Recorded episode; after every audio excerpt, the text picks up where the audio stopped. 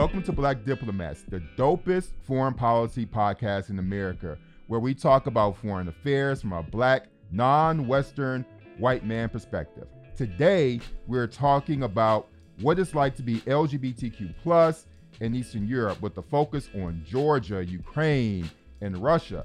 Our very special guests are Miriam Kvaratskhelia, co-founder of Tbilisi Pride, an LGBTQ plus rights organization in Georgia.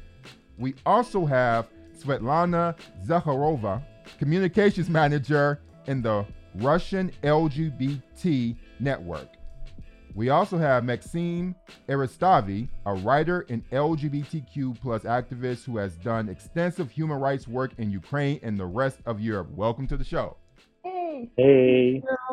Good, good, good. So, you know, I, am really happy to talk to y'all because as a journalist here in America, you know, we all have our own shit in America about LGBTQ plus rights, and people have this assumption that, you know, America, there are ways in which we're progressive, you know, and uh, more so than a lot of countries around the world. But because I have a lot of friendships, uh, particularly with my good friend Maxime, I've been able to learn a lot about queer people and trans people in Ukraine and Russia and elsewhere. And so I, I really wanted to focus this episode on the work that y'all are doing there and and what does civil society mean within the context of LGBTQ plus rights. And so I want to start off with you, Svetlana. We hear about activists in Russia that are fighting for democracy and civil society. You have done extensive work in Russia for, and advocating for people's rights there. So I just want to introduce you to our listeners. So just tell us about the work that you do in Russia and about who you are. Okay. uh, I think that is, it is already a hard question. I'm with the Russian LGBT network since 2014, so around seven years. Uh, I think I do communications myself, and I'm part of the network, which is umbrella organization. So we work in around 20 regions of Russia.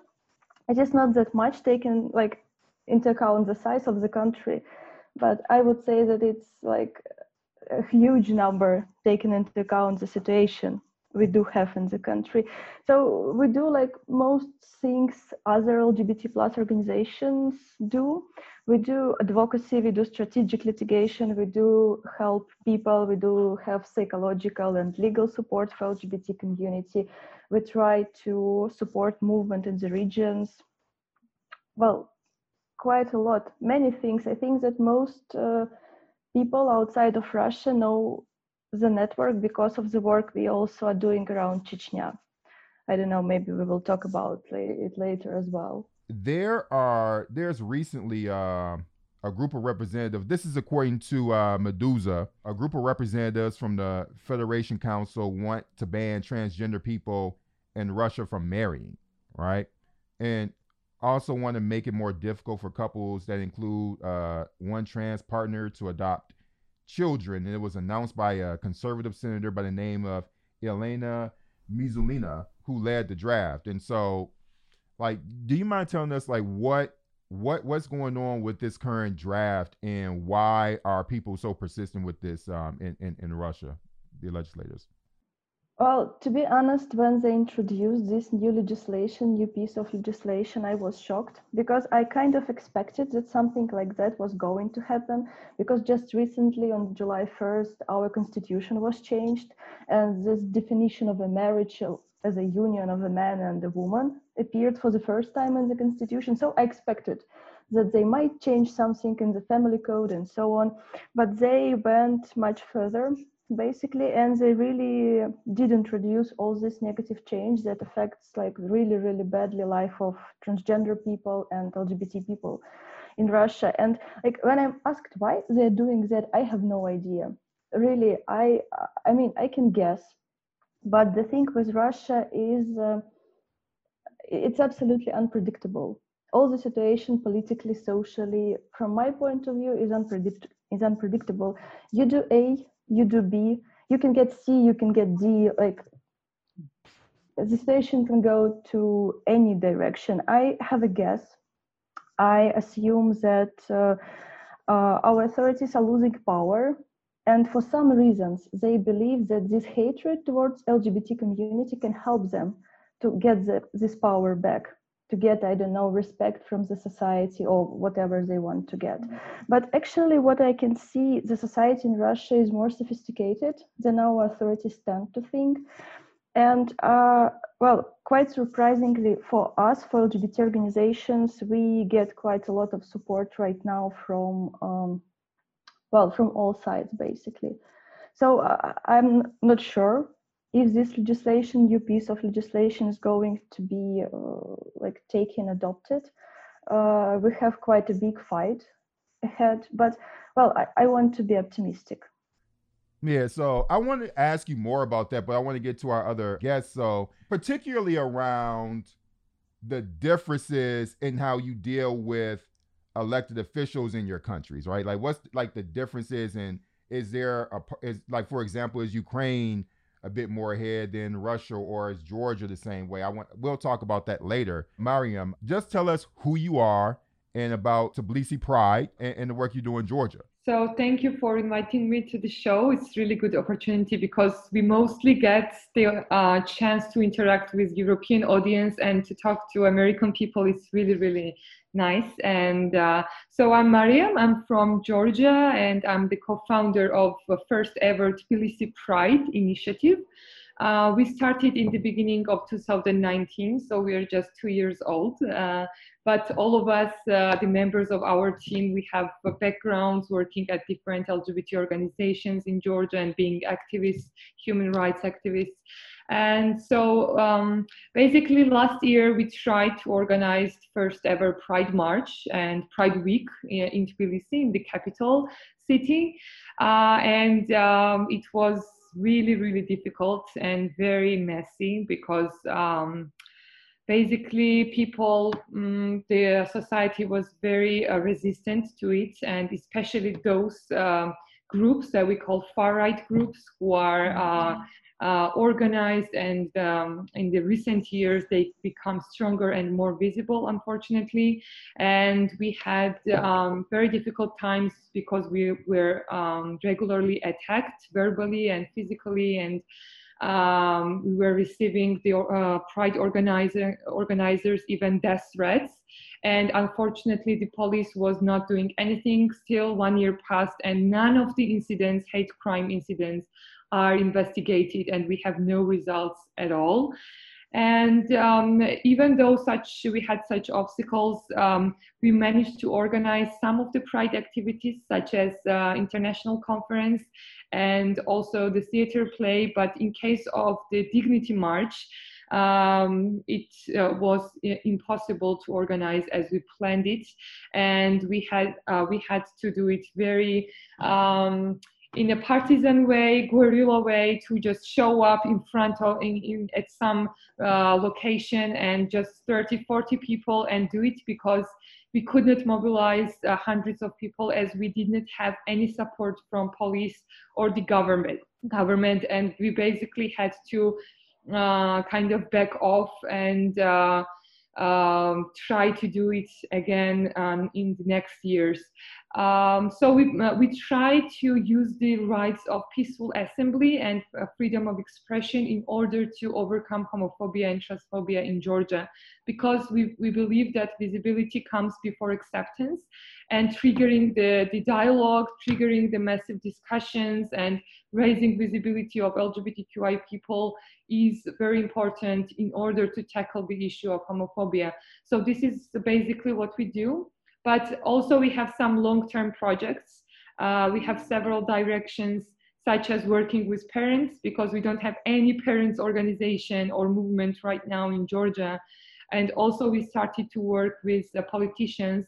We have uh, parliamentary elections, very important elections coming up in October. So in first time in history, we started to work with political parties to promote, to advocate for LGBTQI rights, and we are meeting with them. We're trying to raise their awareness, and um, yeah, we we have some also long-term programs because we need we think that this is very important in order to uh, in order to Pride happen at some point in Georgia. So um, yeah, this is um, shortly about us and um, thank you again for for this opportunity. You know, uh, Mariam, when I think about Georgia, I did Peace Corps there 2003 to 2005. And I lived in the uh, Al that, that region. And I was in Vale. The, the village is about 45 minutes to an hour from the Turkish border. I lived there for a couple years, and then I went to Tel Aviv and then from there I would go. I, I did a I did a summer language program in Tbilisi, and I was in uh, Vake Vake. But I'm saying all that to say, like when I went to Georgia, it was interesting. It's it, like I'm a I'm a black American, and so I'm a minority in Georgia, but I always felt like I was safer than somebody who was LGBTQ plus and that or in some cases even um a woman right? Particularly when you go into the villages right? And so i will never forget during our peace corps training one of the rules of survival that we were taught by our georgian train our cultural cross-cultural trainers was if you are gay don't tell anybody do not tell your host family. Do not say that to anybody because you can get hurt or they'll kill you. That's that's what they told us. And we had two Peace Corps volunteers who were gay, like two gay men.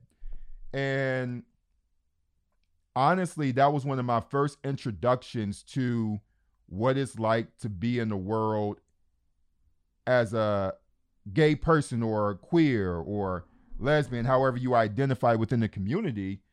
And I found myself learning how to support LGBTQ plus people as a black man in this country, you know, in Georgia. And it was like a, it was something, I've learned the levels of what it means to be a minority, you know, in Georgia, right? That was the thing. And you think about Georgia is known for its hospitality, it's known for this food and cuisine.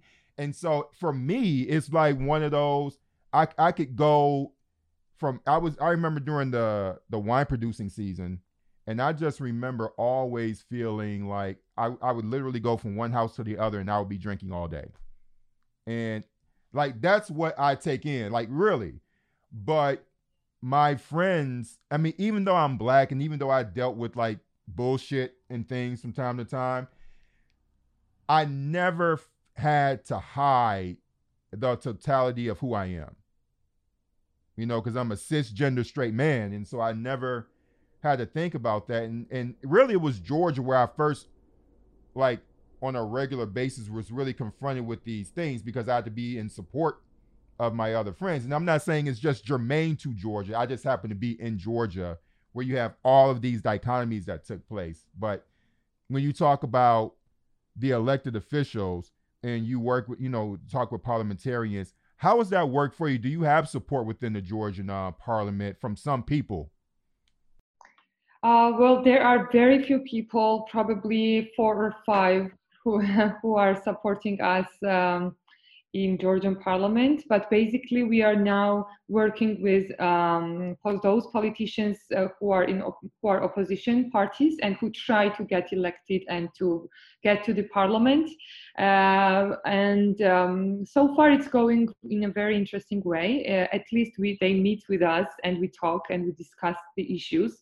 And this is very important for us because it has never happened before. Of course, they have very, some homophobic views and they don't understand many things, but it's a matter of conversation and dialogue. And we will, at some point we will get. And some of the political parties are even willing to put some uh, issues and um, uh, activities in their um, election programs, and this is also a huge thing.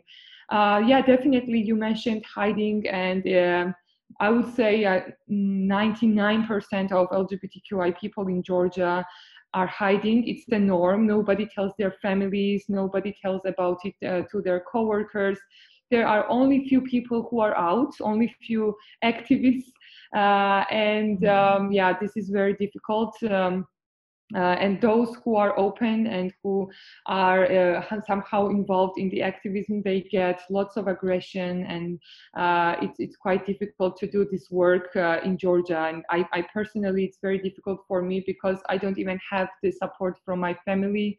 All the time, mm. they are asking me and begging me to leave this work and to do something good and something uh, useful and important for the country. And it's uh, like it's very difficult to be open in Georgia. Georgia. But we have some progress, I would say. Uh, Georgian queer uh, movement is very young. It's just, I would say, 14, 15 years old that something started to happen. Uh, and uh, in this time of period, we have uh, uh, achieved um, quite good results in terms of legislation and shifting the attitudes um, of people. But this is very slow, very slow and small steps. and we at Tbilisi Pride, we, we really want to make it quick because I personally don't want to wait 70 years in order to see some progress. And it's very, we want our human rights here and now at this moment. So yeah, we, we are trying to do our best.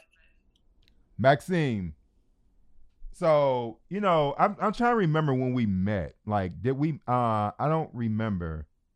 Around 2014 or yep. maybe a bit later uh, earlier uh, because of the revolution, pro democratic revolution in the Ukraine and Russian yeah, invasion. Right. Yeah.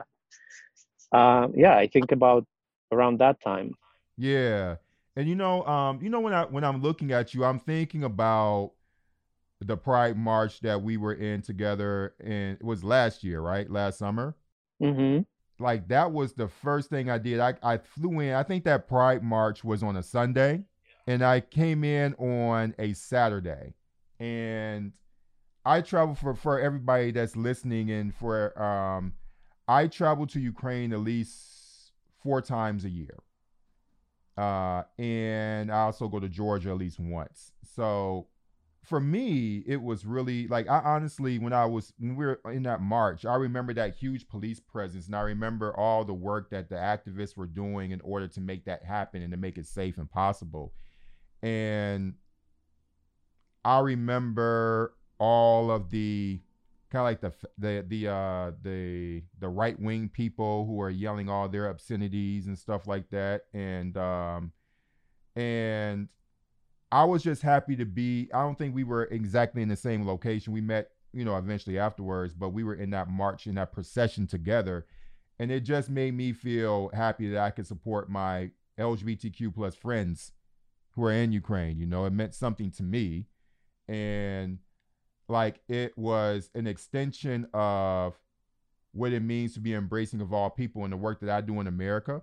And but it's just one dimension of you, you know, like um, you know, in our friendship too. But I really want to ask you about yourself and the work that you do. I mean, you're a journalist and you know, you you've written about a wide range of things, but particularly with the LGBTQ LGBTQ plus community, you know, just share with our audience about yourself and the efforts that you're making in Ukraine and elsewhere to for for uh, societies to be more tolerant and accepting.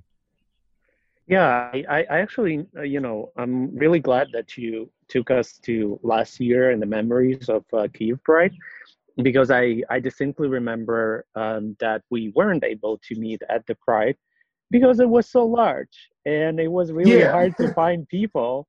Yeah. And I remember my first Pride um, back in Ukraine, in Ukrainian capital, in 2000. Um, it was 2013, uh, and it was literally maybe 40 people surrounded by 300 uh, police uh, folks, and even like hundreds of really angry, aggressive people uh, who were opposing that first Pride and just to see such a dramatic it is dramatic evolution for the whole region to see that pride blossoming into completely safe uh, large it is the largest pride event in eastern europe at the moment mm. and only and to see how it ad, actually sends waves of inspiration but also actual people got inspired to get a pride inside ukraine so there are a number of regional prides now in Ukraine, something that wasn't there just three, four years ago as well.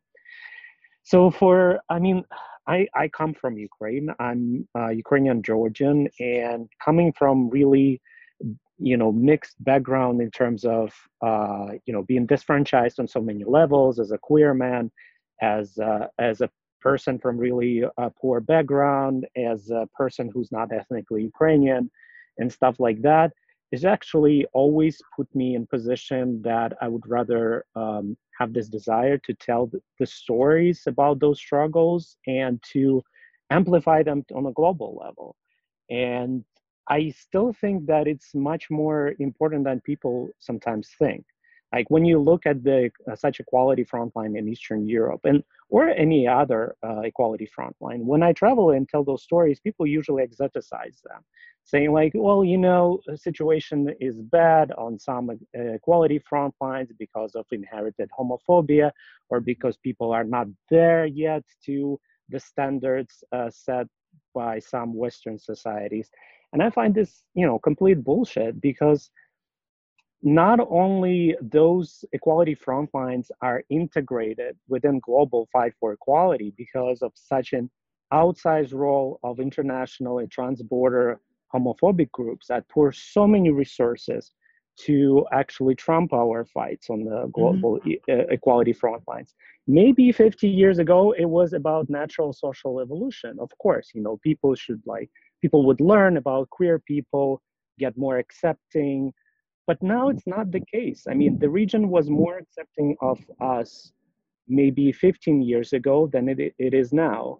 Hmm. because of that of those tendencies because of those conservative groups including uh, from outside that you know forming so, uh, so many resources to aggravate identity clash uh, clashes within our societies but um, i also think you know as a journalist as a writer i also look into another aspect that i think people oversee for any queer struggle anywhere is how it's now intertwined and mixed with many other huge important aspects like for example the role of disinformation how it's like shaped and undermines uh, equality uh, fights anywhere including in america but much more yeah. so in places like eastern europe the role of colonialism for example i think this is one of the largest underlooked topics of how colonialism specifically in our region russian colonialism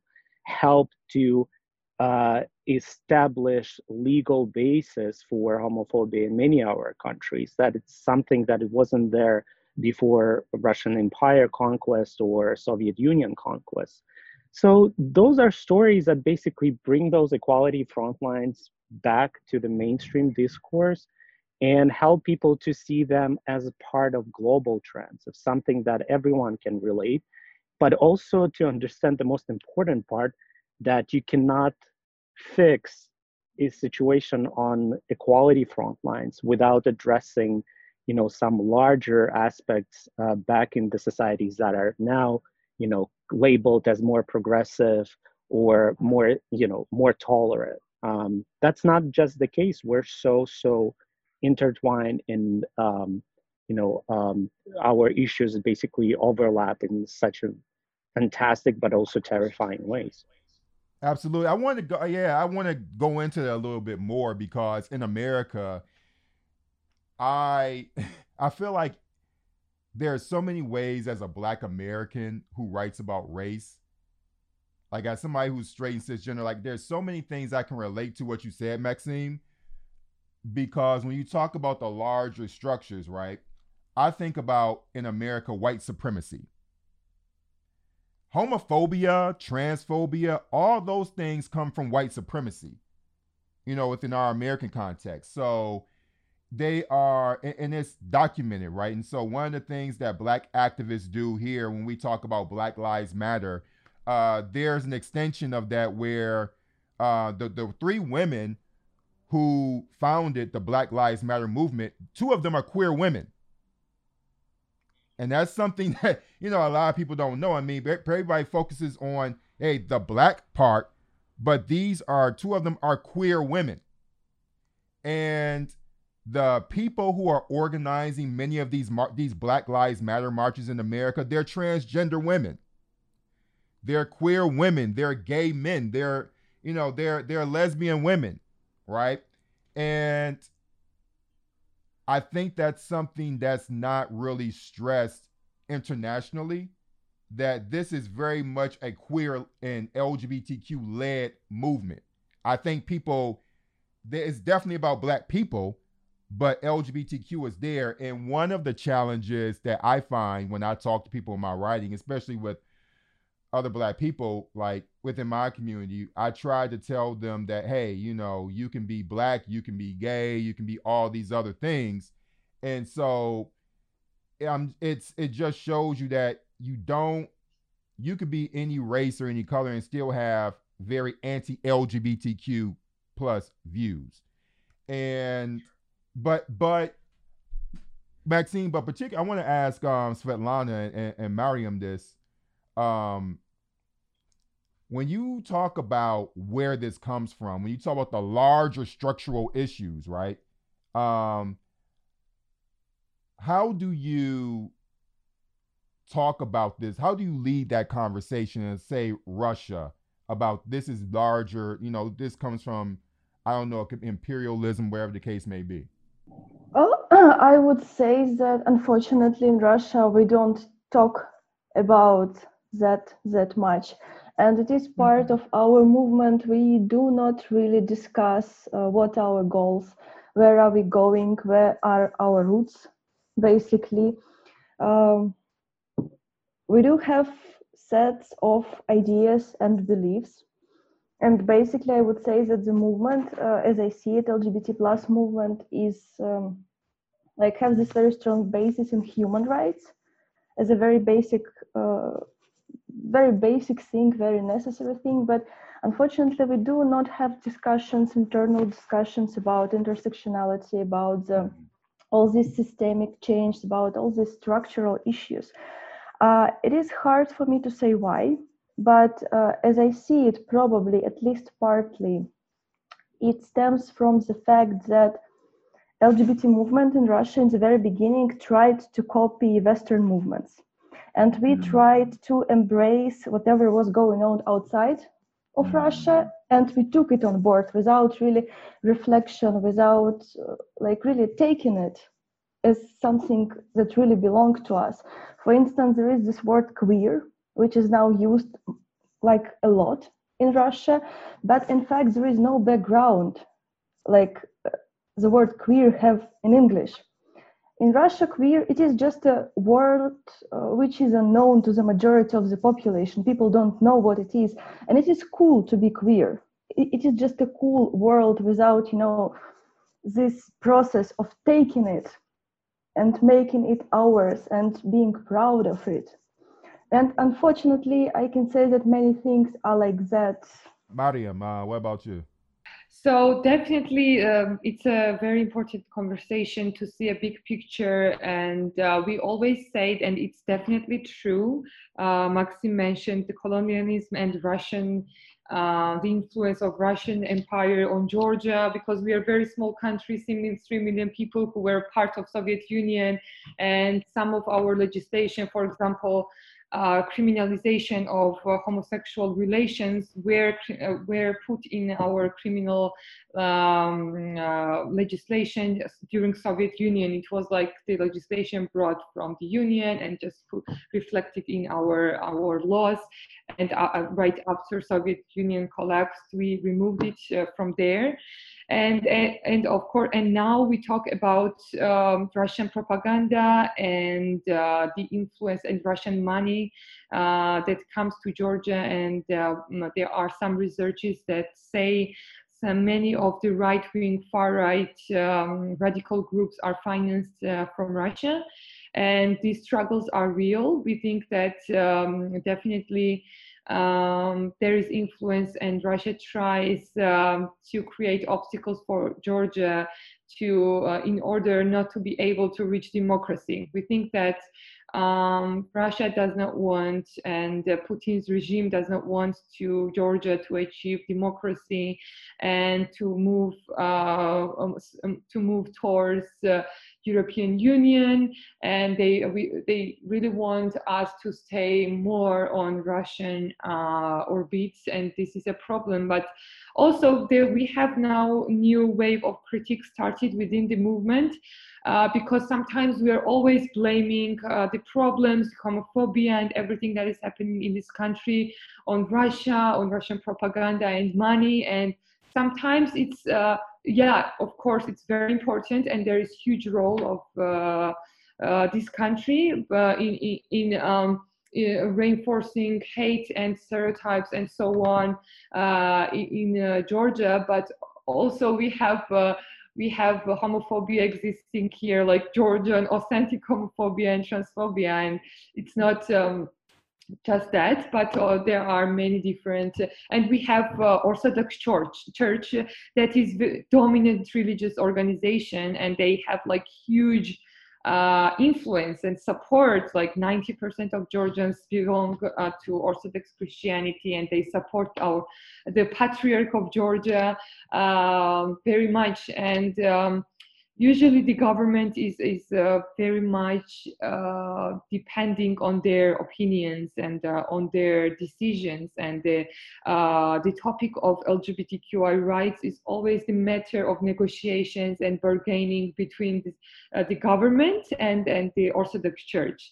Um, so yeah, it's uh, many different things, but definitely um, being in this very difficult geopolitical location, having uh, the neighbors which definitely lack democracy, such as Azerbaijan, uh, Russia, Turkey, and Armenia, um, it's uh, quite difficult. Um, uh, to move uh, to become democratic uh, and to uphold these values, democratic values in in uh, in, our, in my home country.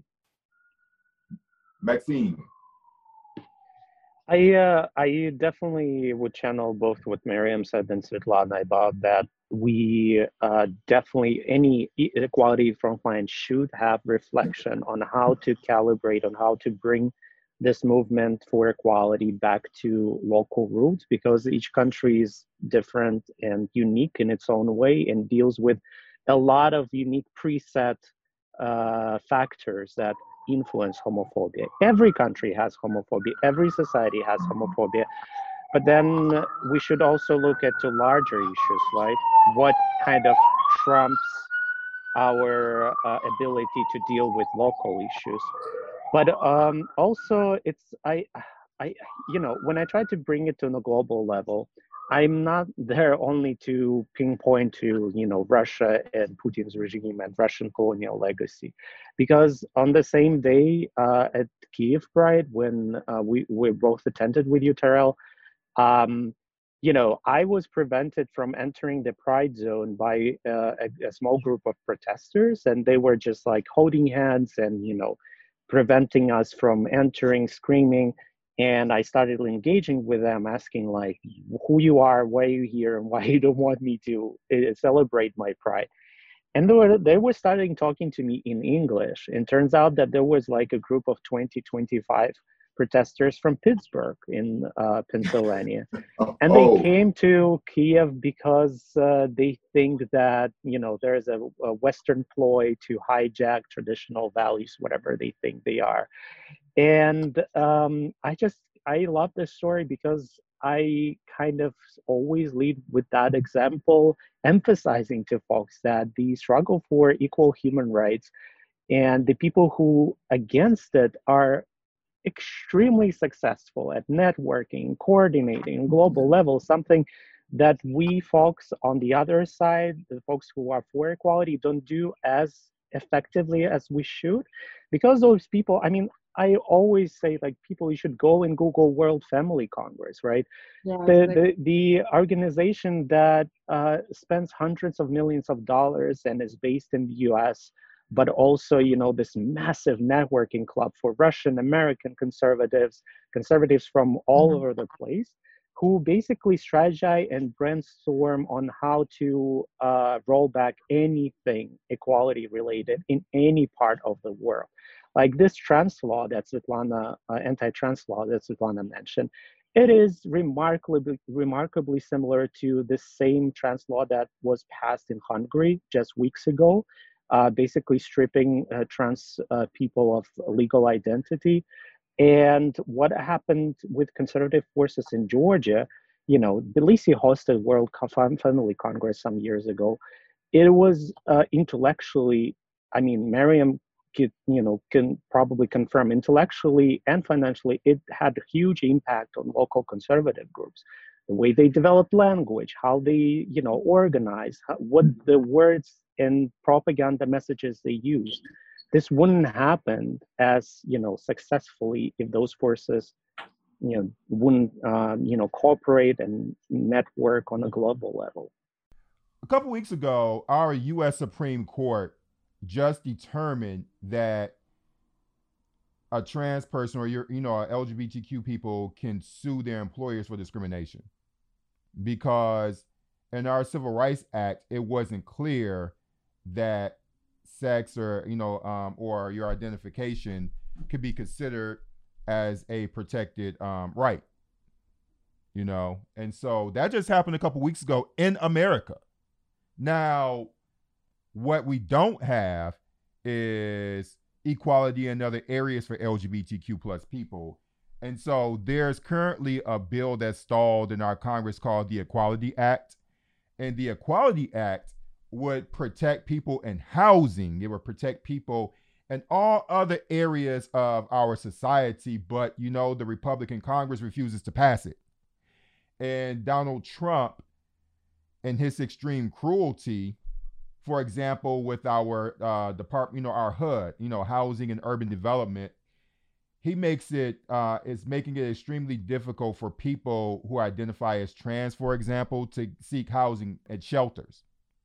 And in America, a lot of people who um you know who are off they, they they're you know they're forced to leave their homes because their parents don't accept them you know etc a shelter may be the only place where they can seek uh safety.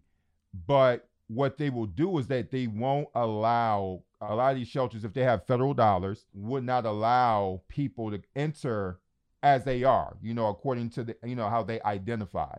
And so if a, a trans woman for example, would be forced to live with trans men. I mean, I'm sorry, with uh, cisgender men and vice versa. And so it just brings home the point that America, we have our own issues and our own abuses towards LGBTQ plus people. So I, I do, and, and I think with the Black Lives Matter movement, one of the things that I do try to do in my writing is we want to make all these issues a world issue because we're not only black, we're not only Georgian or wherever, we have all these other identities. And that if you are if you can abuse one identity, you can abuse the other, you know? And so I try to encompass all of that in our writing and a lot of the activists here try to do the same. And so how is it with you all developing regional networks, right, of support for each other because you know you may be a bit more ahead in Georgia, for example, than you are in Russia. Like how how does that work? I would say that we are quite good in networking, and there is such a thing uh, as Eastern European Coalition for LGBT plus Equality. It, it unites organizations from like Russia, Ukraine, Georgia, Armenia, Moldova, and from time to time, we gather together online or offline and we talk about our strategies and what's going on and how the situation in Russia affects like the whole region and what's going on in like other parts of the region. And uh, well, I think that we are quite good in such exchange. And I would say that it is really important to really to know what's going on in other places because as a person from Russia and as a person from St. Petersburg, I can have quite a good or relatively good understanding of what's going on, like in my close circles. But it's really hard, really, to understand what's going on in other countries. And uh, I think that all other country, all our countries are really interdependent in a way that uh, like all this political situation and ultra rights, which are really good, as Maxime said, they're really good in uniting their efforts. So we, we are trying to do the same. Miriam.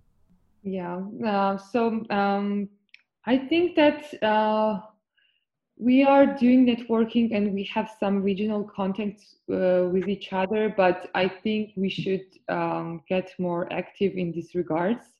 Um, but uh, Ukrainian uh, pride was mentioned, Kiev pride, and for us in Georgia, it's a huge inspiration actually, and an example that in Eastern Europe something like this is um, possible. And we have very close uh, relationships with um, Kiev pride organizers, and we shared uh, uh, experience even about very small details from them, and it was extremely useful. And um, this kind of connections happen, but it's uh, I would say in my opinion, it's kind of pragmatic and and not regular. And I would like and I would love to have more meetings and gatherings with each other. Um, uh, but there are some platforms, for example, there is this ILGA Europe um, LGBTQI organization that unites Eastern Central Europe and Central Asia that we usually annually gather and talk and and and um, discuss our strategies and share the experiences. Um, it's um, this opportunity is there, uh, but also the, the uh, now the times have changed very much because of the COVID situation, and uh, we have been in, in lockdowns and um, we just um, we have very much to rethink the uh, ways of our work uh, and uh, it's quite um, um, uh, challenging times and we, um, uh, we, we could not gather in physical um, space uh, and we couldn't meet for uh, different occasions but we try to adapt to, to, this new reality and to work online.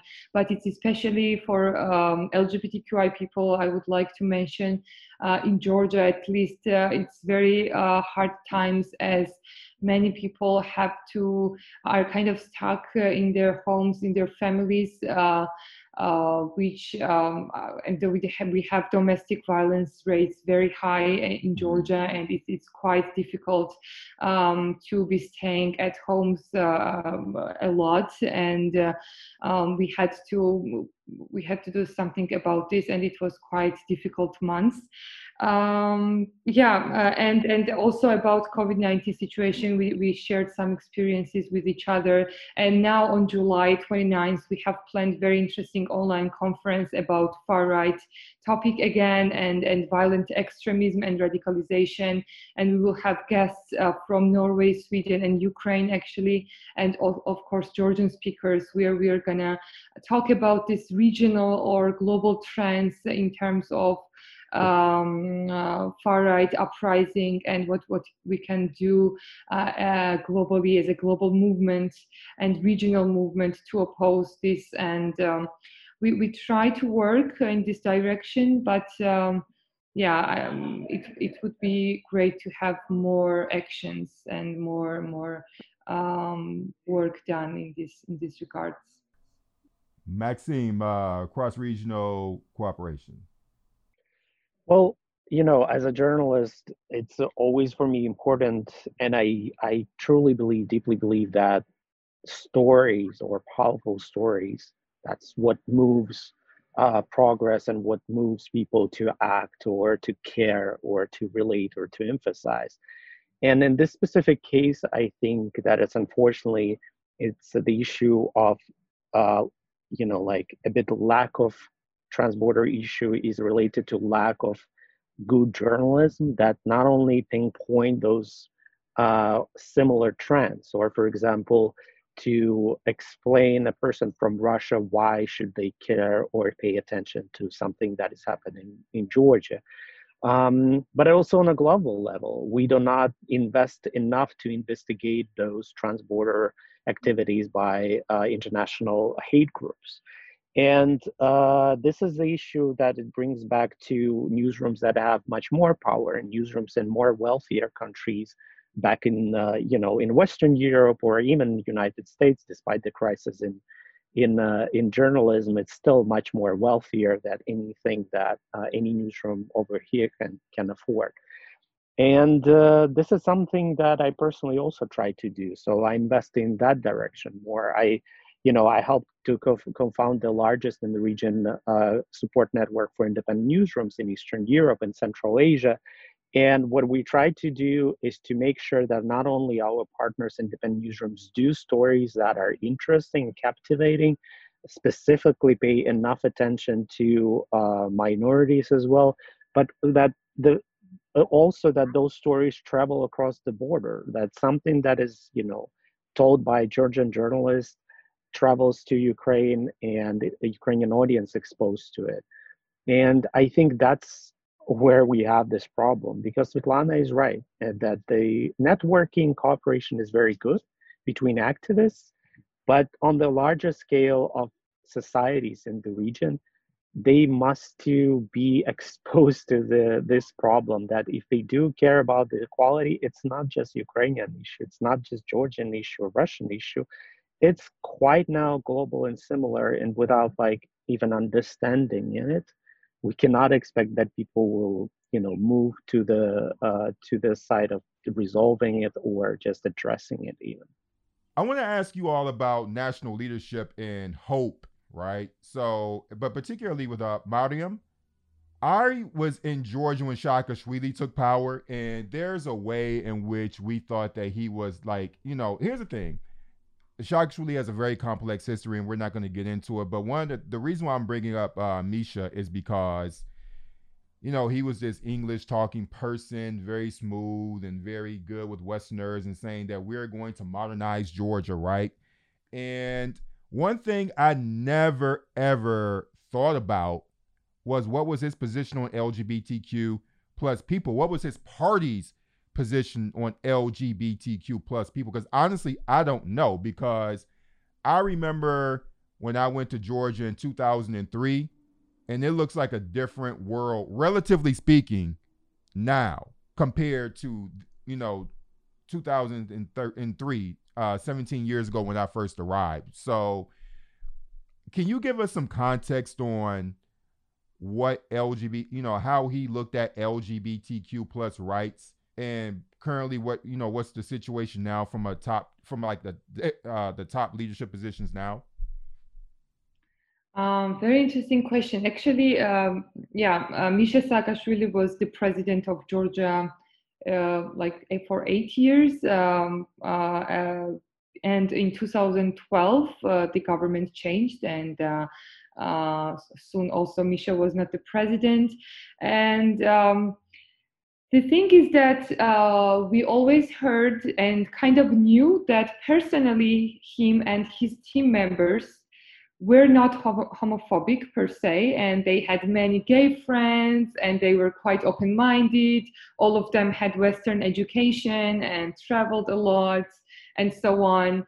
And um, I, I kind of believe that like on a daily basis like personally he was not homophobic but the thing with the, that government united national movement was that they actually started what we call uh, political homophobia. Even though maybe personally they were not homophobes they were using the homophobia that exists in, in society uh, in order uh, as a political instrument. Um, for example they were the ones who used uh, the recordings um, of private life of one um, gay man in order to threaten him and they distributed this uh, video and um, kind of um, this was the first time that happened in Georgia actually. Uh, and also when in 2013 um, uh, we had uh, the May 17th action, uh, International Day Against Homophobia and Transphobia, and we tried to organize a small demonstration, and it was uh, attacked by 25,000 counter demonstrators, the, the um, church people and the radical group representatives and so on. And he he had this um, comment on this very populistic and very homophobic where he was like kind of um, uh, saying that um, you know, um, it was a provocation from LGBTQI community, and uh, uh, it was it, it, was very bad comment. And uh, so I, I would say that. Um, um, they were using homophobia in, in a populistic way and um, uh, as an instrument to gain the votes and to to be acceptable for people. And this government actually i think this government uh, is very conservative itself. Like all of them i would say are very um, religious and very conservative and um, we feel it every day that they completely lack sensitivity towards lgbtqi topics and they have very close relations to the church and to the church leadership and um, yeah uh, it's um, it's uh, in both uh, uh, political parties before and now we have Georgian Dream. It's the name of political party.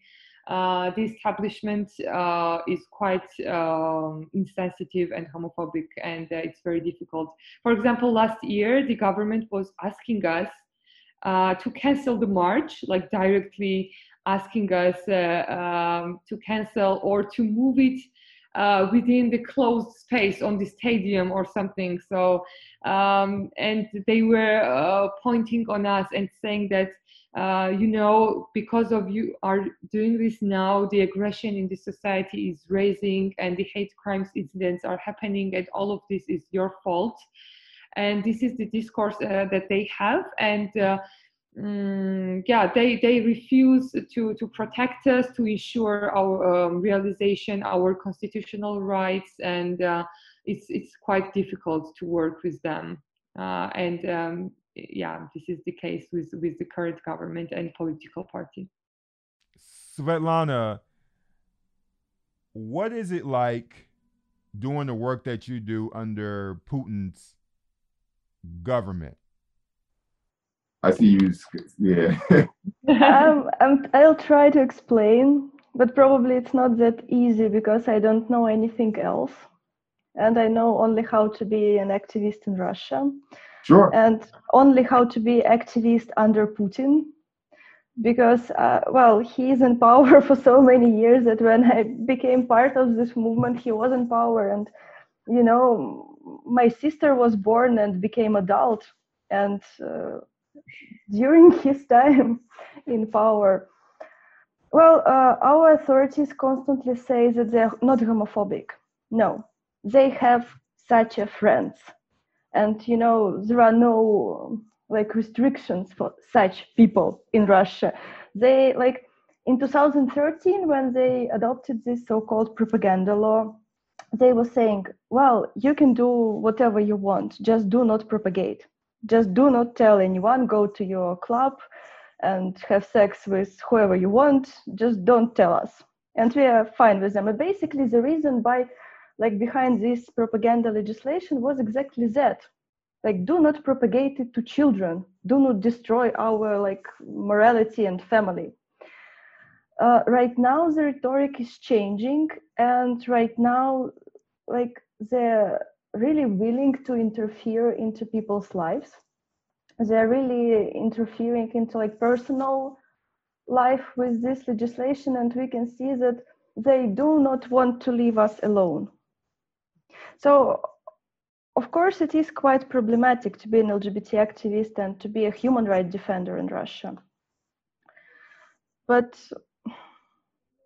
well, I, I do not believe that they are that powerful as they want to look like. Uh, I can feel that people do not trust to them, do not trust to Putin. I feel that the situation is changing and I feel that society is changing. So oh, I'm really optimistic. I think that's good that you're optimistic because I feel like in the West, our media does a terrible job of truly understanding the work that activists do in Russia. I think my my saying is in 2016 and beyond with Russia Gate, everybody says Russia, Russia, Russia, and we don't and, and to this day Americans don't know jack shit about Russia. You know, you know, it, it's it's like what can you tell me about Russia besides Kremlin, Putin, cold, Siberia, usually the way Americans look at the outside world, a very problematic and messed up way, where each and every issue that is happening in America, where each and every issue that is foreign and comes to American headlines must be rooted within something happening in the States.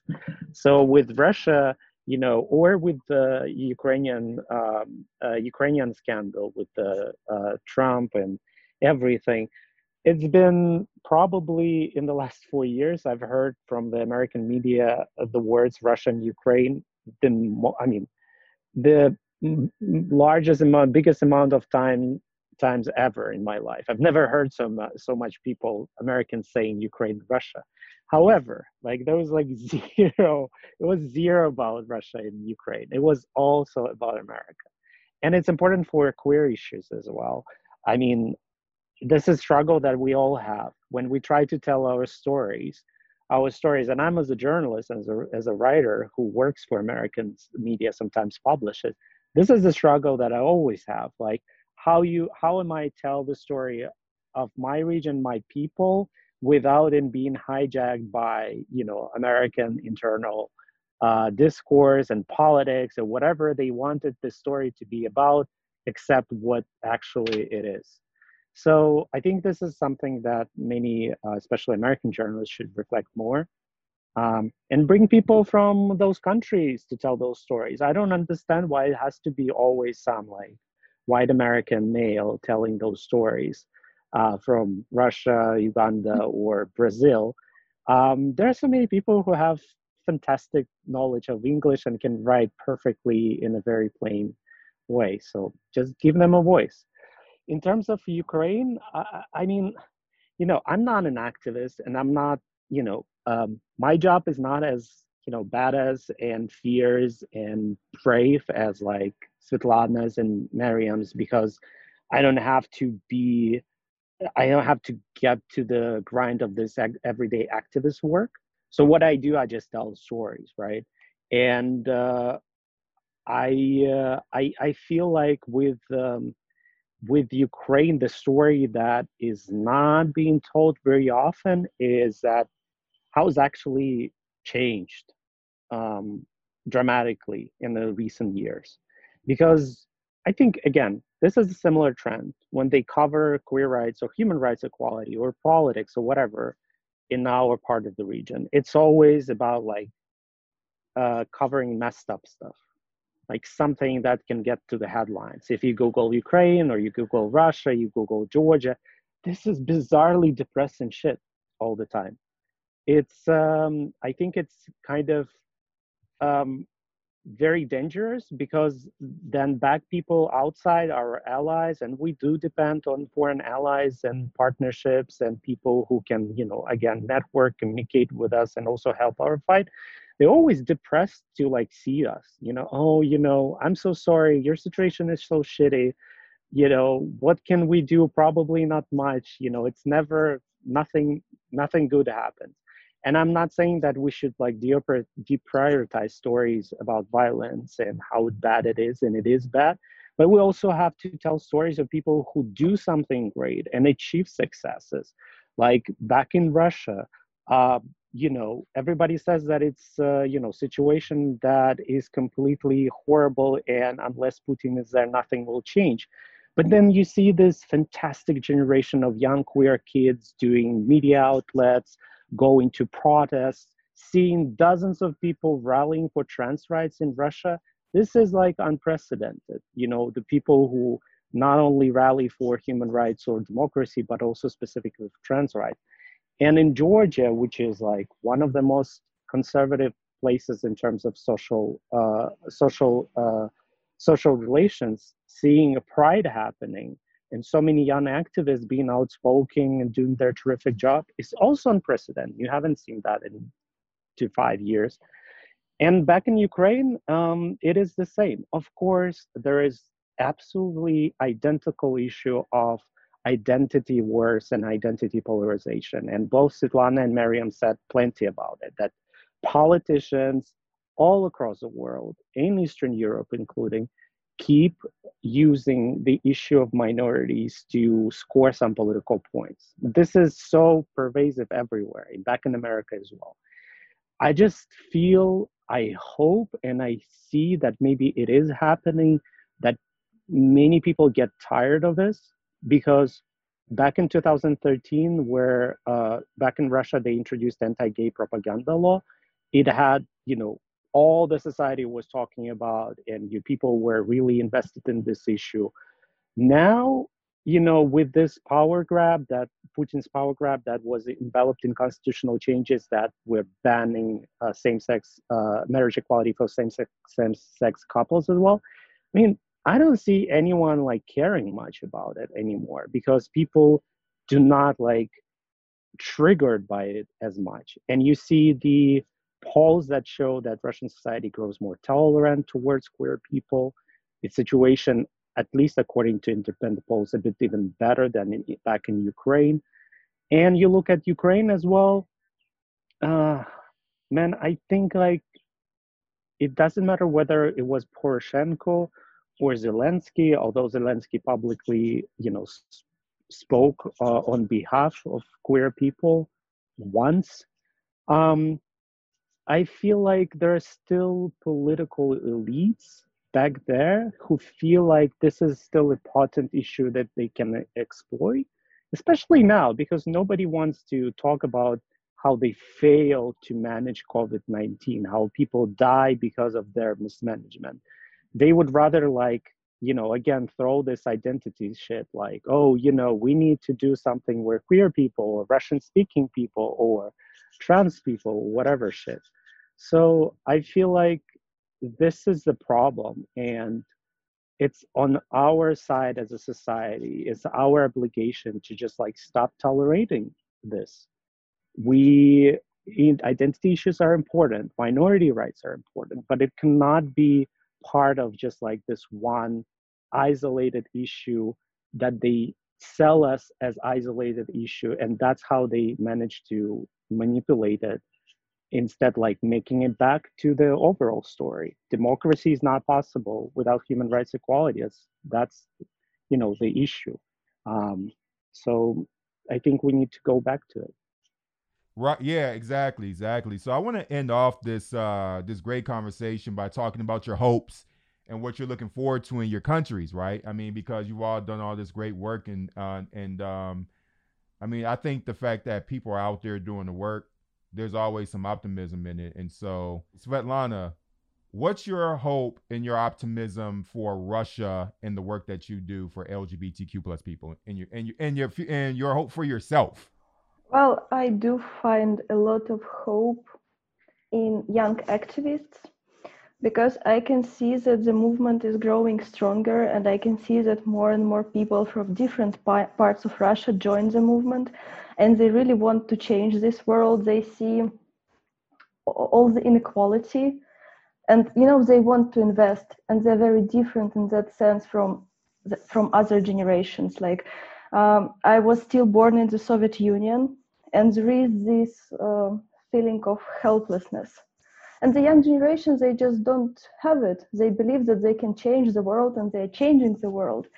And another great thing is again, young people in Russia, not just LGBT people, but young people. Maxime already said something about uh, how the society is changing. And just last year, there was this public poll opinion um, and uh, school children were asked different things many kind of things and they were asked about lgbt and most of them they don't believe in such thing as propaganda of homosexuality.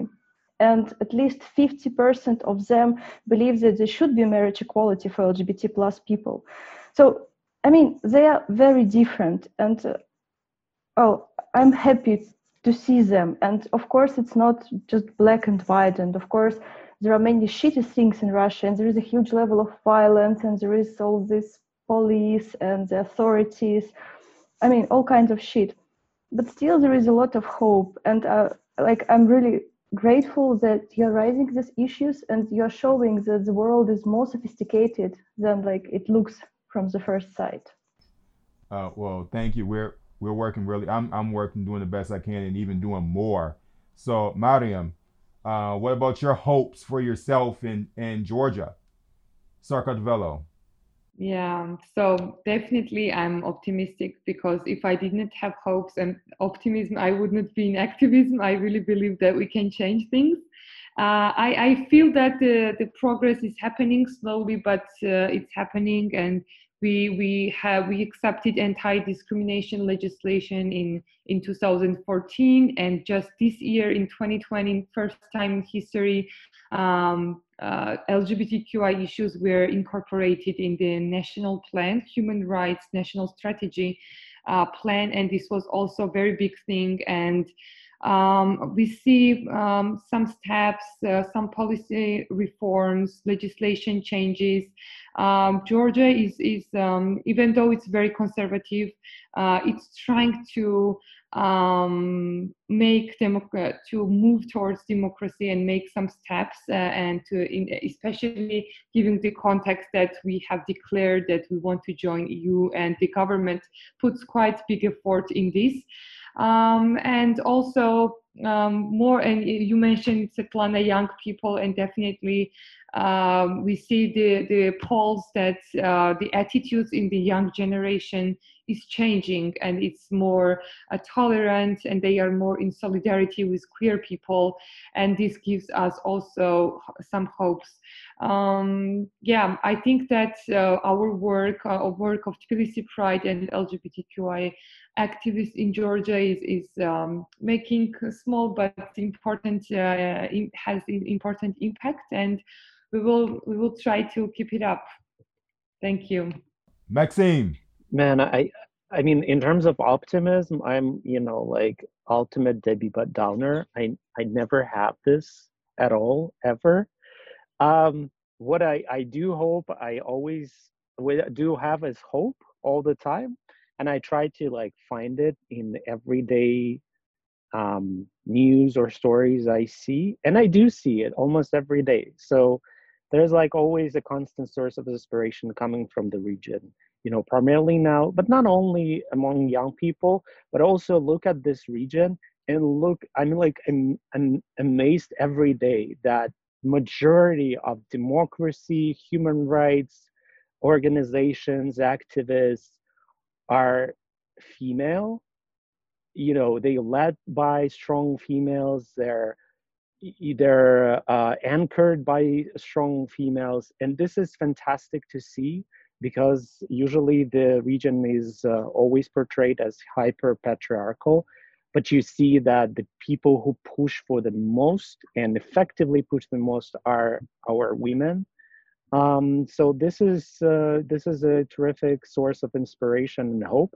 However i think i don't i mean I understand that there must be like some message of hope, but I also feel like we need to understand that there's a lot of hard work for everyone, even back in America when it comes to equality frontlines. Some of your people are responsible for making situation worse on a global level, despite that maybe you're not really interested in this issue. And sometimes just not being ignorant and being aware and learning by it and educating yourself about it is already you know already helps it helps me to tell stories or to sell those stories to american editors because their audience wants to know finally.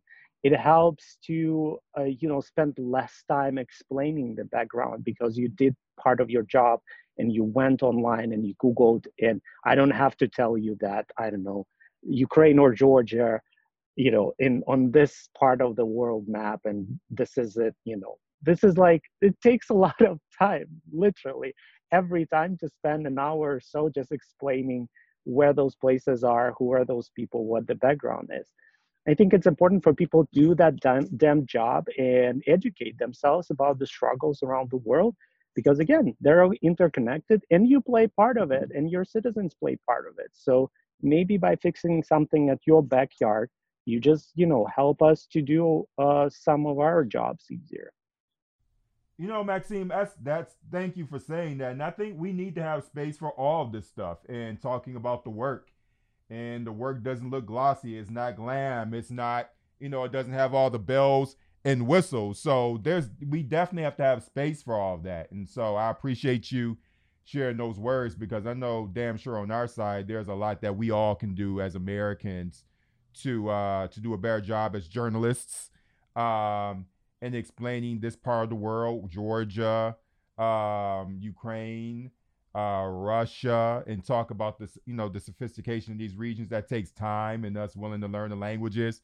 You know, we don't have to be Pushkin or um, Shota Rustaveli in the case of, um, you know, Georgia, you know, um, um, or, you know, we don't have to be any of these famous, um, you know, masters of, of, of the language, but we have to try, you know, and, um, but yeah, I want to thank all of you all. Uh, but before I go, I want to ask the final question is how, what's your self-care process? Like you all are doing this work you all, it's so intense.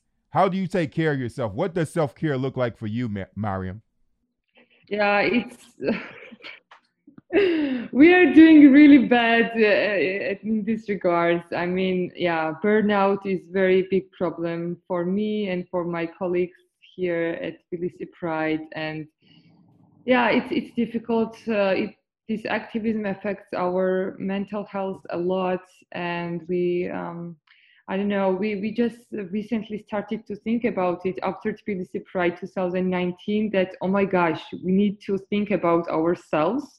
We cannot be working for 24 hours and always uh, thinking about uh, work and doing this crazy stuff. And it's, it's yeah and um, we i started to take i think about it more and and to do the therapy and to to have some time for free activities and hobbies and for my friends and yeah it's uh, it's quite challenging um, but uh, I, I i try to take care of myself as much as possible.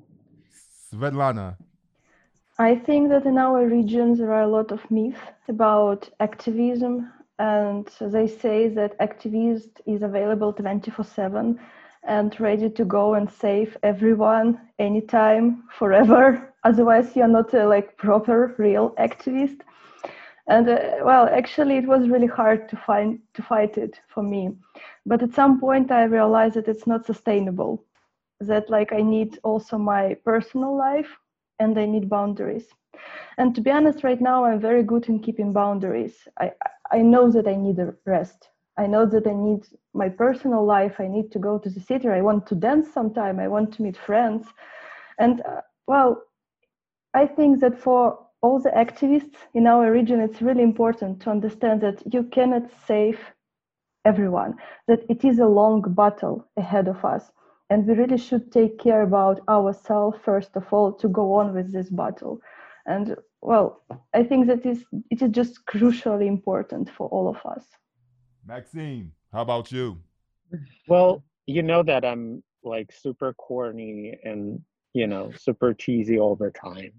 So I for me it's um I mean I do find rejuvenation in the process of rebuilding myself through the acts of something that I'm successful at achieving, right? So if I do something during the day and it relates, because I don't have those boundaries, unfortunately, whatever I do is part of like me, it's an extension of me. So I don't have like work and then I cannot, you know, work, although I do have husband and family and, you know, this is all also important. But then if I during the day or if there's some like project or some task I achieved it, I do feel better and I do feel kind of re energized. But I want to second what Svetlana said that you need to establish some boundaries, including for the tasks that you opt to. Like, for example, we do understand that it's a very long road or you know in general like achieving quality is never an end game you know it's always be a, a, a, process. It's always be a journey. You need to do it like all the time no matter at what point of the game you are. However if you focus on something that you can personally do and you try to achieve it like what is possible for you as a person then it sets you up for kind of a better game rather than being you know crushed by the realization, everyday realization of how much work is still out there. Um, yeah, but also like you know, keeping like a small garden as I started doing like during the lockdown also helps. I love my plants, and you know, I sometimes find it more challenging than my everyday work because they don't forgive uh, if you like forgot about them for a day or something. That's gonna be all dead or Yeah, something. right. So you know it helps. Um, so you try to do those things so you can just switch off. It's it's probably true for everyone, no matter how intense your life is. Yeah. Well, Everybody, I want to thank you all for coming on to Black Diplomats. I appreciate it. We did a show. Thank you. Thank you, Terrell. Svetlana Paka. And paka, paka. Candice. Thanks for tuning in to Black Diplomats. If you like this episode, please become a patron at the link in the episode notes. Also, rate and subscribe to Black Diplomats on your favorite podcast platform. The intro and outro music is brought to you by my fellow Detroiter, Tall Black Guy.